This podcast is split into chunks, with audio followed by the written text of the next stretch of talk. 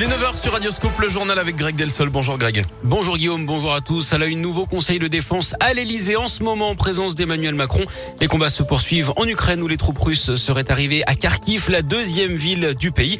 Pendant ce temps, l'élan de solidarité des Lyonnais ne faiblit pas, bien au contraire.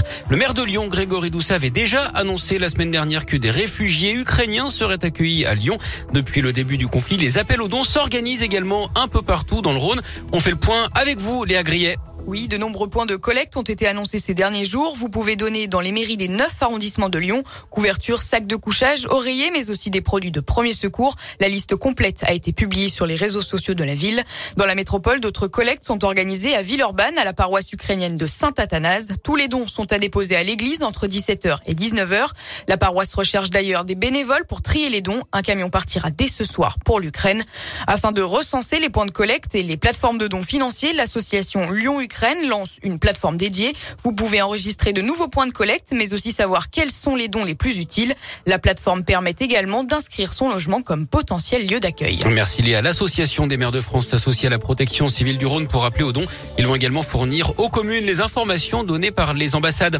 Note également le retour de deux héros dans la région. André Boucher, un habitant de Savigneux dans la Loire, est revenu chez lui après un périple de 3000 km en voiture.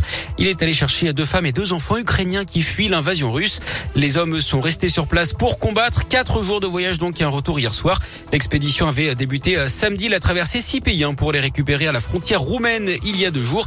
Et puis euh, Bruno était lui parti de Saint-Didier de Formand. Dans l'Ain, il a parcouru 5000 km et revenu avec deux mères de famille et cinq enfants.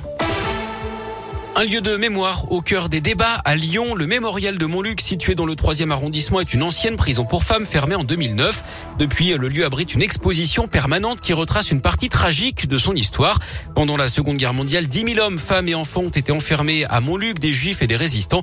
Aujourd'hui, plusieurs associations à l'origine de la création du mémorial s'inquiètent du nouveau projet de restauration du musée. Porté par le ministère des Armées, il prévoit de revenir sur l'ensemble de l'histoire de la prison avec une exposition plus complète qui évoquerait notamment la guerre d'Algérie. À cette époque, le quartier des condamnés à mort se trouvait à Montluc. Pour Nicole Bornstein, présidente du CRIF, le Conseil représentatif des institutions juives de France en Auvergne-Rhône-Alpes, cela met en péril la transmission de la mémoire de la Shoah. Ce n'est pas une volonté d'effacer les autres mémoires, et c'est une volonté de ne surtout pas mettre au même plan toutes les formes de cruauté et de délit. Tout n'est pas au même niveau. Surtout la gravité de ce changement, c'est que euh, ce mémorial, énormément de jeunes qui sont amenés dans le cadre de leur cursus scolaire, de leur apprentissage de notre histoire, de l'histoire de la Deuxième Guerre mondiale, de euh, l'histoire du procès Barbie, la définition du crime contre l'humanité, etc.